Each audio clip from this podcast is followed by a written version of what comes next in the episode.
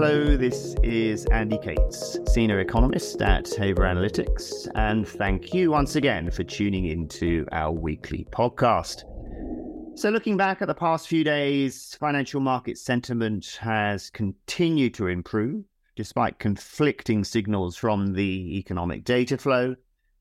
I think this improvement can be traced uh, in large part to the removal of uncertainty surrounding the US debt ceiling but I think that the growing evidence to suggest that headline inflationary pressures are receding in most major economies could have been a further contributing factor.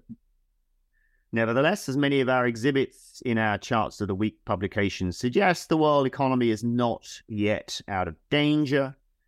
Among other potential negatives, this week's data flow signaled a big slowdown in export growth in China still fragile growth expectations from the global investor community. And I think most notably, much more alarming evidence to suggest inventory imbalances are accumulating in the US economy. That's obviously evidence to suggest that a fundamental mismatch um, has unfolded between demand and supply. And that's having big ripple effects right now on, for instance, the pace of PPI inflation, not just in the US, but, but from around the world. Uh, this week's PPI data from China and the euro area, for instance, came in well below expectations. Euro area PPI inflation is estimated to have been running at around 1% year on year in April. China's PPI data, in the meantime, are in deflation territory, specifically falling by 4.6% year on year in May.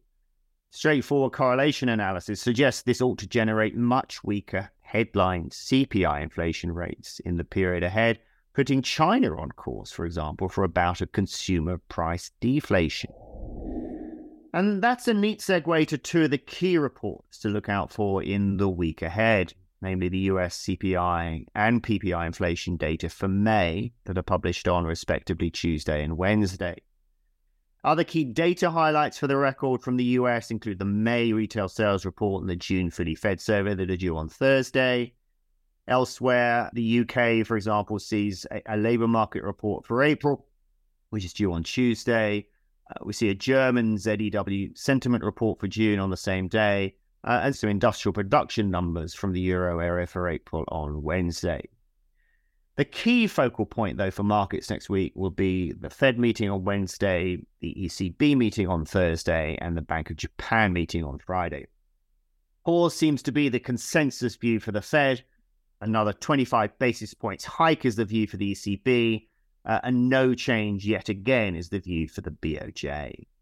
A major hawkish communication shift from any of these central banks would arguably be a big surprise notwithstanding the hotter than expected US payrolls report last week uh, and lingering concerns uh, about core inflation in Europe. Finally, just turning to some of the latest updates from Haver, note that we've added further data to our bellwether statistics in our GL sector database, including some capex numbers from two well known electronics companies in Asia. Uh, we've also added further detail to our new cryptocurrency database as well. Please contact your sales representative if you have any questions about this or about our services more generally. Otherwise, that's all from me today. Have a great week ahead.